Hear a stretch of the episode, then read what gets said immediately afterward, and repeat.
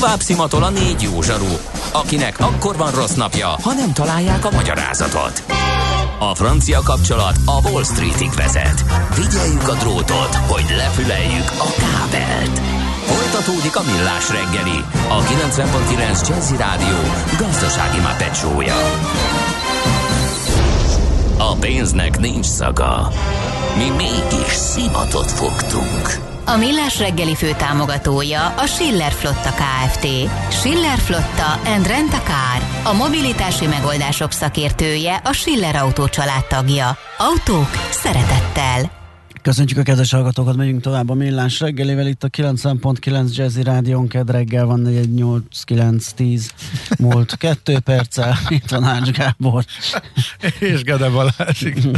Igen, bocsánat, még egyszer 4 10 ennél, ennél, ennél, jobb pontos időjelzést még nem hallottam. Ugye? Olyan mondom. Mindenki azt választja, amelyik neki szimpatikus.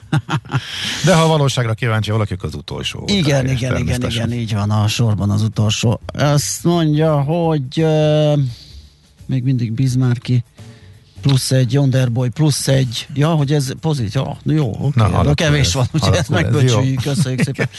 Uh, 11-es úton Békásnál befelé a lámpa után Selkutnál baleset Budakalászon kis túlér már a sor. Köszönjük szépen, és uh, és ennyi. Nem ma, és nem mi találtuk fel a spanyol viaszt. Mesél a múlt. A millás reggeli történelmi visszatekintő rovata akkor, abból az időből, amikor pödört bajusz nélkül senki nem lehetett tőzsdeüzér. Érdekességek, évfordulók, események annó. Mesél a múlt. Így trédeltek dédapáink. Nehéz mindig aznapi eseményekre, születésre, halálra készülni, amikor Katona Csaba történésszel beszélgetünk a mesél a múltban, hát most beletrafáltunk, úgy, ahogy japánok a Pearl Harbori támaszpontba mert hogy ennek van 80 éves évfordulója, 1941. december 7-én lepték meg, vagy mennyire volt meglepetés, ezen is lehet filozofálgatni a japánok az Egyesült Államokat. A lényeg, az, lényeg hogy ez egy, ez egy óriási fordulópont volt, mert ugye itt nyílt meg a, a, egy újabb ö, hadszintér, és itt lehetett teljes melszélességgel Amerikát belerángatni a második világháborúba. Szóval Katona Csaba történésszel nézzük át, hogy mi is történt ekkor. Szia, jó reggelt! Szervusztok, jó reggelt kívánok! Hát valóban úgy alakult, hogy ez egy elég kerek évforduló, és valójában egy szomorú és erőszakos cselekedetről fogunk megemlékezni. De valóban érdemes erről beszélni, annak ellenére, hogy rengeteg film készült róla, rengeteget írtak róla. Mai napig makacsul tartják magukat olyan legendák, mely szerint az Egyesült Államok pontosan tudta, hogy Igen. pont akkor, és pont úgy fogják megtámadni Pearl Harbort, mégsem tett semmit azért, hogy ezt megakadályozza, hogy ezzel úgymond kiprovokálja azt, hogy Japán tegye meg az első lépést, és ilyen értelemben agresszorként tűnjön fel a közvélemény szemébe.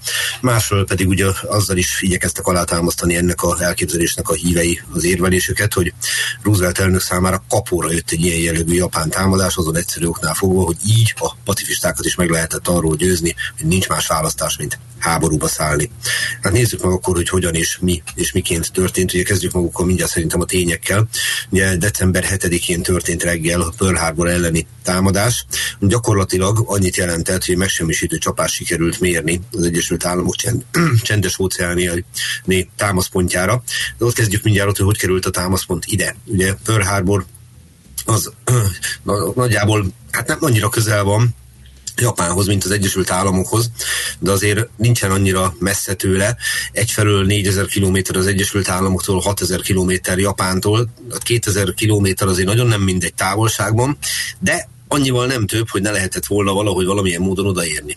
A második világháború évek óta zajlik 1941-ben, és Japán pedig elég agresszív külpolitikát folytat. Ugye Japán egy dinamikusan fejlődő és modernizálódó ország. Ez egy más kérdés, hogy békés keretek között 1945 után egy még radikálisabb, és immár, ahogy említettem, békésebb fejlődést is produkált, de ebben az időben azért vannak különféle megoldandó problémák Japánban, gazdasági és népesedési növekedéssel küzdködnek, és is úgy döntenek, hogy a dinamikusan fejlődő gazdaságokat azt oly módon tudják nyersanyagokban szűkölködvén megerősíteni, hogy agresszív hódító politikába kezdenek, és ez lényegében a 30-as évektől világosan megfogható. Emlékezzünk történelmi tanulmányainkból ilyenekről, hogy Mandzsúria lerohanása, Kína lerohanása, aztán 1940-ben ugye szövetséget kötnek Berlinnel meg Rómával, tehát ugye a fasiszta Róma, maga náci Berlin, létrejön a három hatalmi szövetség, és annak ellenére, hogy a Szovjetunióval van 1941-ben egy semlegességi megállapodásuk, azért tisztán lehet érezni, hogy Japán egyre agresszívabb, egyre militánsabb hódító politikába kezd, ami nyilvánvaló, hogy a csendes óceán térségében az Egyesült Államokat is szükségszerűen érinteni fogja. Na ez az oka annak, hogy 1941 elején, tehát ugyanennek az évnek az elején az Egyesült Államok fogja magát és Hawaii-ba helyezi át a csendes óceáni flottájának a fő bázisát. Így kerül a képbe Hawaii, és így kerül a képbe aztán ugye maga Pearl Harbor is, ami ugye itt található. És itt elég komoly amerikai erők állomásoznak, nevezetesen elképesztő erőről beszélünk. Ha megnézzük, hogy hány hajó volt itt, azt nagyon nehéz pontosan megmondani, de körülbelül 400 repülőgépről beszélünk, és ezek csak a repülők, de van legalább 8 csatahajónk, 8 cirkálunk, 30 romboló, és körülbelül 50-60 egyéb hajó, beleértve tenger alatt is. Tehát ez tényleg egy olyan alapvető bázis az Egyesült Államoknak itt, ami egy komoly fenyegető erőt jelenthet bárkire, aki megpróbál vele újat húzni hogyan lehetett ezt a, ezt a bázist észrevétlenül megtámadni. Nyilván az Egyesült Államok, és ebből táplálkoznak a legendák, tisztában volt vele, hogy előbb-utóbb nagy valószínűséggel várható egy japán agresszió, egy japán támadás. A kérdés csak az volt, hogy hogyan és miként fog ez bekövetkezni. Természetesen voltak olyan tevékenységek, amiket úgy lehet mondani, hogy szokták ezt fogalmazni, amikor valakit kiutisítanak egy diplomáciai mentességet élvező embert a, egy országból, hogy a diplomáciai tevékenységével össze nem egyeztethető tevékenységet Aha. folytatott. Ismerjük ezt a kifejezést, igen, ugye? Igen, igen. Volt idősebb kollégám, akinek azt mondtam, hogy ez tehát azt jelenti, hogy kémkedett, mire ő azt a választott, hogy nem, ez azt jelenti, hogy kémkedett és lebukott. Ja, igen. igen, igen. igen. Fontos, külön, fontos különbség. Igen, igen. igen. Igen. Na hát a következő helyzetű természetesen az USA is igyekezett megszerezni az információkat a japánoktól, a japánok is igyekeztek megszerezni az információkat az USA-tól, és volt egy úgynevezett Magic nevű hadművelete az Egyesült Államok, vagy művelete az Egyesült Államoknak, ezt fordítsuk le magyarra varázslat, és ennek keretében sikerült megfejteni a japán diplomácia belső kommunikációjának titkos rejtjelezését. Ez volt az úgynevezett lila rejtjelrendszer. Ezzel kommunikáltak egymással a japán diplomáciának az erői. Na de ez önmagában még nem jelentette azt, hogy mindent tudnak. Azt ugyan világosan föl tudták mérni, hogy Tokió, tehát a japán főváros, illetve a washingtoni japán nagykövetség között milyen információk cserélődnek, de ezzel lássuk be, hogy alapvetően a hadműveletekről nem a nagykövet, meg a, meg a központi kormányzat szokott egymással beszélgetni. Tehát a nagykövet körülbelül azt a utasítást kaphatja, hogy üzenje a adat vagy valami hasonlót, és természetesen itt, itt sem történt ez meg. Tehát itt konkrét információ arra nézve, hogy támadásra fog kerülni, nem született meg. Ráadásul, hogyha megnézzük azt, hogy a dátumok hogyan és miként következtek, ugye december 7-én volt ez a támadás reggel, japán idő szerint egyébként az már 8-a, azt ne felejtsük el, mm-hmm. tehát onnan nézve. De ami nagyon lényeges, hogy 29-én, november 29-én, tehát bő egy héttel előtte születik meg a döntés Japánban arról, hogy beszállnak a háborúba. Ezt elsőjén erősíti meg a császár, de Hirohito, akkor ugye hat nappal vagyunk előtte, és ötödikén futnak ki a konkrét utasítások arra nézve, hogy a háborút meg kell indítani. Na most a, e, tehát a konkrét hadműveletekre vonatkozó utasítások. Ha ezt megnézzük, az nyilvánvaló képtelenség, hogy ötödikén jönnek az utasítások, hogy kezdjünk háborúba, és hetedikén végrehajtunk egy ennyire sikeres csapást, mint amit Pearl Harbornál érzékelni lehet. Tehát nyilvánvalóan ezt már hosszabban készítették elő, de ezzel együtt a döntés ekkor született meg. Viszont ilyen tudásunk szerint az Egyesült Államok kormányzatának semmiféle konkrét tudása nem volt arra nézve, hogy aznap fog megtörténni a támadás. Erre el lehet mondani, hogy talán nem jól végezték a munkájukat a hírszerzők, nem jól foglal, nem tárták föl kellően a japán rejtelezést, na de hát nem olyan könnyű egy ilyen belső kommunikációt föltárni. Filmekben szoktunk ilyet látni, hogy a szuperkém az utolsó pillanatban megfejti a különféle rejteleket, de a gyakorlatban ez ritkán fordul elő. Hát nekem nagyon nagy kedvencem, amikor a, a filmek visszatérő toposza, amikor modern időkben ül az informatikus a számítógép előtt, megmondják, hogy egy perce van föltörni Igen. a NASA vagy a Pentagon titkos számítógépét, közben ide szorítanak egy pisztolyt a fejéhez. Hát én nem tudom, hogy azt ezt mennyibe tudja növelni. A koncentráció szerintem semennyire. Tehát nyilván az Egyesült Államoknak a hírszerzése megtett minden tőle telhetőt, de a japánok meg mindent azért tettek meg, hogy ne lehessen ezt a rejtjelet föltárni. Úgyhogy azt kell mondjam, hogy jelen tudomásunk szerint a konkrét támadás időpontjáról nem volt tudomásunk. Ráadásul a japánok mesterien vitelezték ki ezt a támadást. Úgy hívták ennek a hadműveletnek a vezetőjét, hogy Nagumo Chuichi. Ő egyébként 1944-ben öngyilkosságot követett el akkor, amikor szembesült azzal, hogy el fogja veszíteni Japán a háborút, de itt egy természetesen sikeres hadműveletet vezényelt le. Hat repülőgép hordozó vitte magával azokat a japán gépeket, több mint 400 gépet, 441 repülőgépet, és természetesen több más hajó is kísérte ezt a hat repülőgép hordozót, amely körülbelül 290-300 kilométerre megközelítette Pearl Harbort. És itt azért már becsúszik egy katonai hiba, vagy úgy teszik naivitásra utaló dolog, ugyanis az Egyesült Államok nem tartotta jelen tudásunk szerint elképzelhetőnek, hogy egy ilyen repülőgép támadás érheti itt Hawaiion a, a flottát, mert az nagyon nehezebb volt elképzelhető számukra, hogy sikeresen tud Japán ilyen hirtelen közel jönni a repülőgép hordozókkal. Gondoljunk bele, hogy ez mit jelent onnan nézve, az, hogy hirtelen megjelenik a levegőbe 400, 440 japán gép. Igen. Azt valahogy oda kell, hogy érjenek, ugye? A Japánból startolnak, a radar leveszi őket. Na most nem ez történt, Másik dolog, hogy amennyire tudni lehet, annyira nem voltak fölkészülve arra, hogy itt és most fog megtörténni ez a támadás, hogy amikor jöttek a különféle sűrűsödő jelek, akkor az ügyeletes tiszt úgy ítélte meg, hogy hát ez... Az, az lehetetlen. Lehet. De nyilván nem a japánok támadnak, Igen. az annyira nonsens dolog, nem? Igen, de azért ugye azt hozzá kell tenni, hogy a felkészültség a japánoknak sem volt csekély, és ugye ennek a kivitelezése, mert teljes rádiócsendben közelítették meg Hawaii-t. Ami Abszolút, azért, ami azért egy, egy, egy, egy nagyon durva felkészültségre van megint. A, na, ugye erre utaltam azzal, hogy annak ellenére, hogy ötödikén született meg a konkrét utasítás, hogy támadjunk, nyilvánvalóan nem ötödikétől hetedikéig dolgozták ki ezt a csapást. Igen hanem hogy ez jóval korábban megtörtént. Ugyanakkor az kétségtelen tény, hogyha szigorúan katonai szakmai szempontból nézzük, valóban mesteri kivitelezésről beszélünk, ezt egy másodperc ne felejtsük el, ez egy nagyon fontos dolog, hogy tényleg úgy tudtak a, a Egyesült Államok csendes óceáni flotta támaszpontja közelében menni, nem vették őket észre. Illetve mire észrevették, addigra már bombázni kezdték őket, ráadásul mindez két hullámba tették meg, és hát gyakorlatilag a flotta jelentős részét, azt, illetve a részben meg a repülőgépeket sikerült megsemmisíteni, és azt gondolom, hogy az arányokat döbbenetesen mutatja, azt gondolom, arra utal, hogy a legfőbb érték az emberi élet, erről már többször beszéltünk, lehet itt beszélni fontos középületekről, meg csatahajókról, mindenről, az emberi életnél értékesebb nincsen. És ha megnézzük az áldozatok számát, több mint 2300 halottja volt az Egyesült Államoknak ebben a, ebben a támadásban. Japán pedig 55 pilótát és 9 haditengerész veszítette el. Fú. Tehát egy ember élete is katasztrófa, de az arányok mutatják azt, hogy mennyire felkészületlen volt az Egyesült Államok ilyen tekintetben, és mennyire váratlanul támadott Japán, és mennyire mesteri volt ennek a kivitelezése. 29 repülőgépük lett oda, abból a 441 gépből, amiből támadtak, az minimális veszteségnek számít. Úgyhogy figyelembe még azt is, hogy vasárnap támadtak, amikor kevésbé van fölkészülve a legénység. Tehát ez óhatatlan, ez szükségszerű, hogy a pihenőnapon egy picit még a katonai lazaság is jobban megmutatkozik. A parancsnok konkrétan golfozott, tehát az Egyesült Államok hávai parancsnokat, de ő golfozott, nem számított erre. És mire azt képzeljük el, hogy nem vagyunk fölkészülve éles támadásra ott és azonnal, mire észleljük, hogy megjönnek azok a repülőgépek és lőni kezdenek minket, gyakorlatilag kiszolgáltatott helyzetbe kerülünk.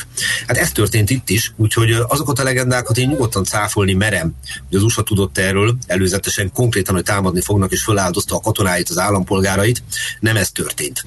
Az viszont vitathatatlan, hogy ez a hadüzenet nélküli támadás, aminek nyomán aztán az Egyesült Államok üzent hazat ugye az egyes, a Japánnak, ez viszont megtette azt, ami Roosevelt elnök számára, meg az Egyesült Államok katonái számára valóban hasznosnak bizonyult, nevezetesen egységessé kovácsolta az amerikai közgondolkodást egy ilyen támadás, hiszen nyilvánvaló volt, hogy innentől kezdve az agresszor az nem az USA. Roosevelt nem véletlenül nevezte a gyalázat napjának ezt a napot, és innentől kezdve nehéz lett volna védeni azt az álláspontot, hogy az Egyesült Államoknak szükségtelen hadba lépnie, mert hiszen nem lehet, nem teheti azt meg, egy nagy hatalom nem teheti meg azt egy ország, hogy válaszlépés nélkül hagy egy ilyen gyalázatos támadást, mert az, hogy szakmailag sikeresnek minősíthető katonailag egy ilyen támadás az nem azt jelenti, hogy ez etikus dolog volt, nagyon-nagyon etikátlan dolog volt, hogy konkrétan fogalmazzunk, és ez viszont valóban egységbe kubásolta az Egyesült Államok, mondjuk úgy, hogy közgondolkodását. Úgyhogy hosszú távon természetesen Japán ebből a támadásból rosszul jött ki, közismert, hogy hogyan ért véget az amerikai meg a japán háborús felek csatározása, megint egy iszonyatos tragédiákról beszélünk, ugye Hiroshima-ról és Nagasakiról. Úgyhogy azt tudom mondani, hogy... Hát nem tudom, hogy ha azt mondod, hogy etikátlan volt, akkor maga a bosszú mértéke, hogyha ha atomtámadás, akkor arra milyen szavakat tudunk? Ugyanezt, háborúban nincs etika. Tehát Igen. Közgazdászok szokták nekem azt mondani, hogy miért jobb a békés megegyezés, mint az erőszakos formában történő akaratérvényesítés. Hogy mondjuk, hogyha két ország egymásnak feszül és nem megbeszél valamit, és háborúban intézik el a dolgot, vagy akár csak egyetlen csatában, akkor az egyik országnak van mondjuk 1200 halottja, a másiknak 3000, tehát ember életben mérve nyertem mínusz 3000, mínusz 1200-ra. Ki a győztes? Tehát sajnálatos Igen. módon etikus háborúról nagyon-nagyon ritkán lehet hallani. Csóri Sándornak van egy olyan sora, nem biztos, hogy egész pontosan tudom idézni az egyik versébe, hogy ölelni bárhol ölel lehetsz ölni, csak itt maradt jót. Tehát amikor a hazavédelmébe ragad valaki fegyvert, az nyilván akkor ez egy kiszolgáltatott helyzet. Visszatérve az alapkérdésre, azt gondolom, hogy a megtorlás, ami részben azt is mutatta, hogy már a Szovjetuniónak is volt egy erődemonstráció, hogy megvan az atommunka, szinte biztos, hogy ez a gondolat meghozódott mögötte, az se volt etikus, úgyhogy maradjunk annyiban, hogy én a magam részéről sose leszek háború párt, és remélem ezzel sokan vagyunk így.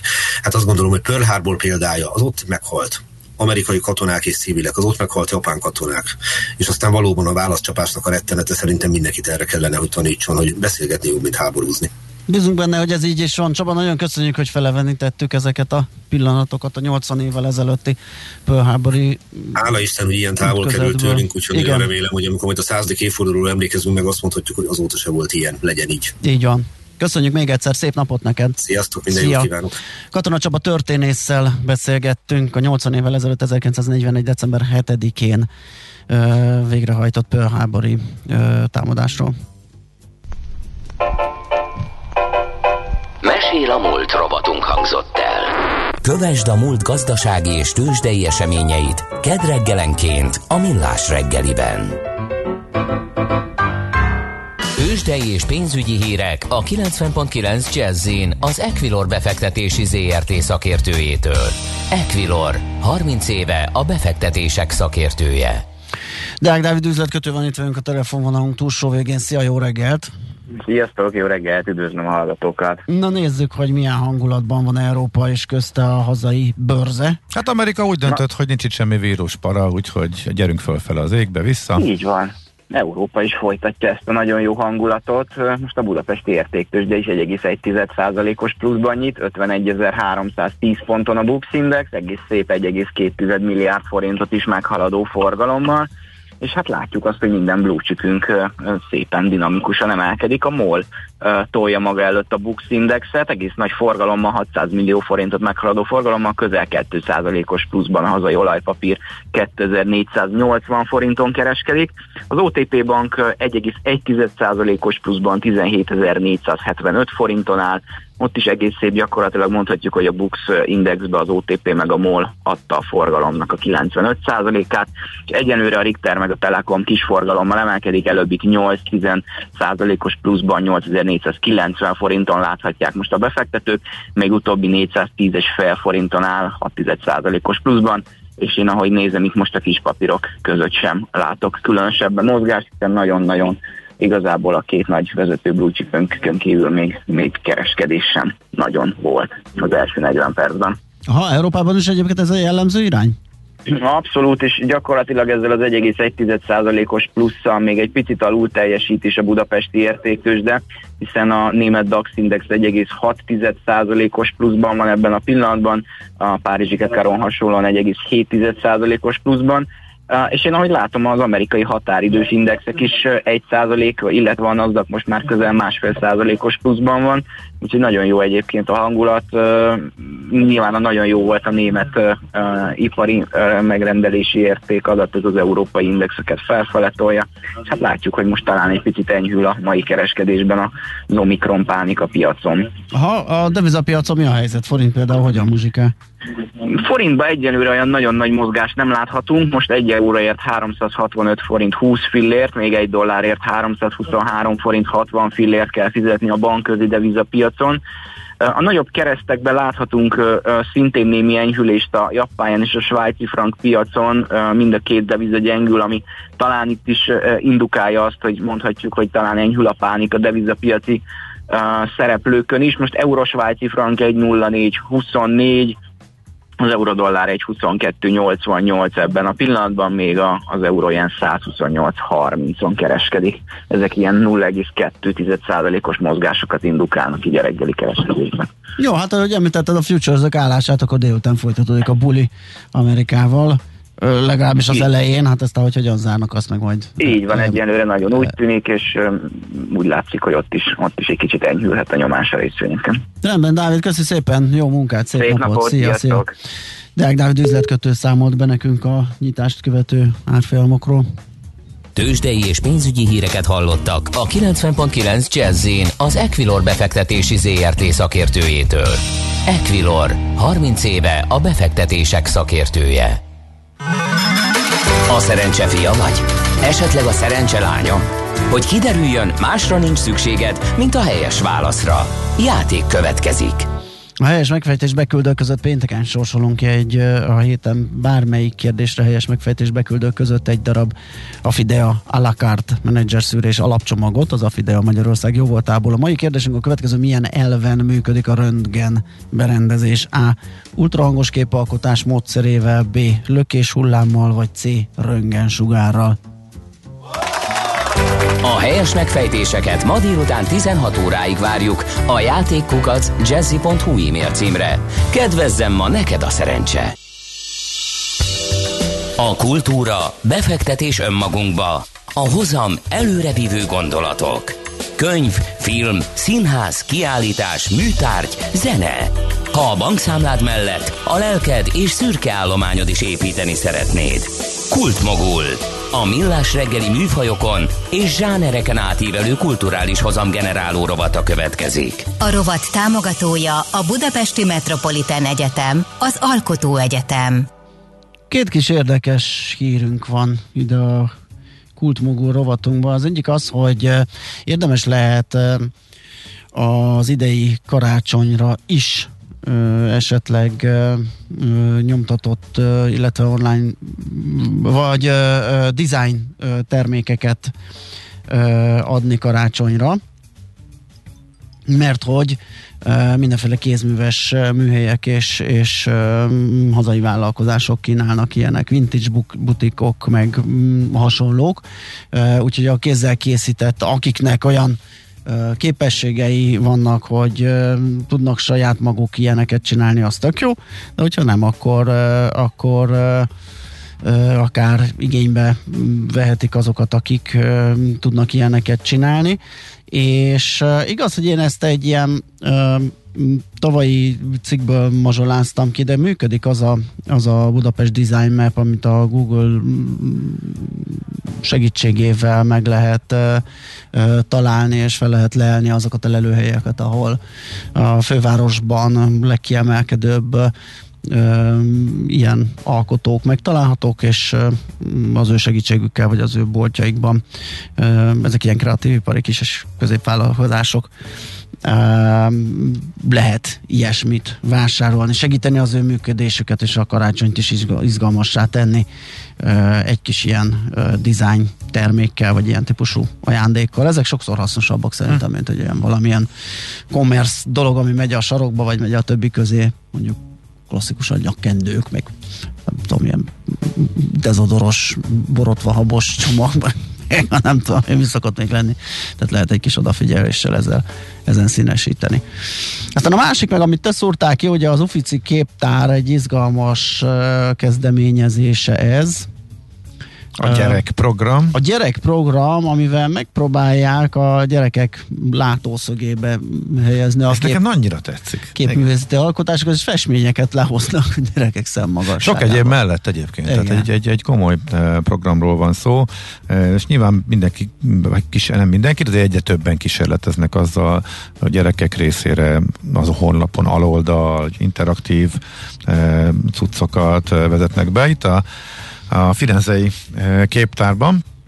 Külön teremőrök lesznek, akik a gyerekekkel foglalkoznak, az ő kérdéseiket próbálják megválaszolni, és képregényekkel mutatják be a műalkotásoknak a születését, egyszerűsített szövegeket, leírásokat tesznek ki, és egy korábbi gyakorlat volt, illetve korábbi kísérlet volt, hogy tényleg letették nagyjából, hát nekünk térmagasságba ismert képeket festményeket is, és tényleg tök jó pofa, hogy a gyerekek teljesen máshogy állnak Igen. hozzá, hogyha bemennek, és így az ő saját szemszögükből tudják nézni. Ezek ez is folytatódik a legújabb kiállításokon is hogy is van? 65 centi magasra vitték le. Igen, igen, igen. Az egyik a Frangeliconak egy 1420-ra datált remek művét is így vitték lejjebb, és ott nézegetetik a gyerekek, és a véleményüket is kikérik, ami tök érdekes, mert ugye ebből meg akár egy komplet kutatás is uh-huh. összejöhet, vagy kutatási anyag, hogy mit látnak ők az adott alkotásokban, mit gondolnak róluk és külön teremőrök is Igen. lesznek ott kifejezetten a gyerekek felmerülő kérdéseit igyekeznek meg válaszolni, meg persze Már csak... a kezükre csap, hogyha vakargatja az olajfestéket a gyerek, mert éppen kiáll. Hát így, így eléri. Igen, igen, De egyébként igen. nem így nézem, van egy ilyen kép, a, erről a festményről is ugye egy ilyen vitrínben van, tehát az elkerülhető, hogy a gyerek elkezdje Aha, igen, igen, plex, plexi mögé tették. Tapogatni, azért igen, erre igen. nyilván lehetett számítani, hogy Persze. esetleg valaki kisgyerek nagyon elcsábul, nagyon megtetszik neki, és elkezdené. Egy dolog érdekelne még, teremőrök kapcsán, illetve egyáltalán a kiírások, képregények kapcsán a nyelv. Hát Olaszországban sem annyira feltétlenül jellemző, hogy a teljes kiállításnak minden szöveg angolul is ott legyen, és mondjuk két nyelvű legyen. Hát inkább csak az a leegyszerűsített, vagy ilyen összefoglaló verziók vannak. Nem tudom, hogy mennyire csak a helyi gyerekekre lőnek ezzel, vagy pedig miután a világ egyik leghíresebb képtáráról van szó, azért adnak arra, hogy minden angolul is ott legyen hát ha valakinek erről van tapasztalata, akkor azt hát írja meg nekem. Nézd, ebben a pillanatban jött uh, Facebookon egy üzenet nekünk, uh, Messengeren, hogy uh, tavaly nyáron voltak 9 éves gyerekek kell az officiben legnagyobb meglepetésemre nagyon élvezték, bár akkor a képek nem voltak lejjebb Aha. rakva, illetve idén nyáron, bocsánat, itt a javít, mert uh-huh. Covid miatt egy lélek sem volt. Igen úgyhogy jól lehetett ott mászkálni és nézelődni. Ez egyébként, igen, ez egy, ez egy érdekes szempont, mert hogy oda például napokkal előre kellett jegyeket foglalni még a Covid előtt, Aha. tehát ott oda be se tudtál menni, hogyha nem volt előre jegyed a forgalmasabb napokon, hétvégéken például, úgyhogy ez, sok, ez mindenhol megvált volt, és ez mondjuk ez nagy igen, ez egy ilyen kulturális nagy üzem, annak, aki, a világból igen. mindenki, mm-hmm. aki arra jár, nyilván az óhatatlan, hát Firenze egyik szimbóluma is. Uh, hogy ott megforduljon, megnézze, és hát mesterművek vannak kiállítva, uh, úgyhogy uh, igen, igen, igen. Ezt figyelembe kell venni, amikor arra jár az ember. Úgyhogy igen, ez tök érdekes. Mert a Ferde torony, hogyha oda megyünk egy várossal, akkor az minden gyerek oda van érte, tehát ez szerintem tök, egy, tök egyértelmű, ott inkább az a probléma, ugye, hogy nem lehet fölmenni 8 éves kor alatt, tehát olyan szívesen de fölmennének, és van életkor határ, tehát 8 alatt nem engedik fel a gyerekeket, de az tök jó, hogyha szomszédvárosban, Firenzében maga a képtár is ennyire jó, jó élmény nekik. Uh-huh. Hát mindegy, Toszkanába érdemes gyerekekkel menni, persze, ezt mindig, mindig is tudtuk. Meg amúgy De hát is. akkor, hát meg amúgy is, igen. Kultmogul. A millás reggeli műfajokon és zsánereken átívelő kulturális hozamgeneráló rovata hangzott el. Fektes be magadba, kulturálódj! A rovat támogatója a Budapesti Metropolitán Egyetem, az Alkotó Egyetem. Nos, jött Péter hallgató. John Borno, nagy gratuláció Matthew Chartnak. Igen, köszönöm szépen. Igen. Aratod a babérokat, teljesen megérdemeltem. Igen, jó, szépen jól van szedem be a, a, a... Mi is büszkék vagyunk rád, stb. Ó, hát... Igen. Azt mondja, kedvenc film a Final Countdown a mai napig, ez még ugye a Pearl Harbori beszélgetést jött, aztán a csúcsa július közelepi Boxing Day az a magnál. Ja, ez akkor, amikor szerintem ugye beszélgettünk a hazai Black Friday élményekről, és itt pedzegettük, hogy, hogy mennyire lehet romboló hatású az, hogy már nem egy napra koncentrálódik, egy nagy akciós uh-huh. nap a Black Friday, hanem most már Black Friday hét, meg Black hónap, meg teljesen szétnyúlik. Uh, igen, ez a Boxing Day uh, gyanítom úgy terjedhetett el, hogy ugye nem tudom, elég kevesen tudják, gondolom, hogy mikorra esik valójában. 26 December ugye? 26, igen. igen. De viszont jó hangzik, olyan igen. a dobozos nap, hát minden dobozos, igen. tehát tulajdonképpen Sikerült bármikor lehet át, Boxing Day, amikor bevásárol az ember. Így aztán valóban uh, tavasztól évvégéig mindig van valamikor egy Boxing Day. Um, hát körülbelül ennyi, úgyhogy megköszönjük a a, a figyelmet. És eltoljuk a bringát. És igen. eltoljuk a bringát, így is van. Holnap lesz ismét millás reggeli fél héttől a szokásos időben, fél hét és tíz között. Hát én most pontosan nem tudom, hogy kik lesznek, én nem. Te leszel? Hát kizárás alapon ezek szerint. Ha te sem, én, akkor igen. a Kántor Mihálovics duó, akik tegnap is ö, szórakoztatták a nagy érdeműt, jönnek fél hétre időben, és kezdik a műsort, most viszont Szoller Andi mond nektek híreket, aztán zene, sok, uh, jazzy lexikon, happy hours, mi van ma kedd? Igen. Akkor még okos utas bizony, is lesz bizony. este. Kapunk előzetest, vagy?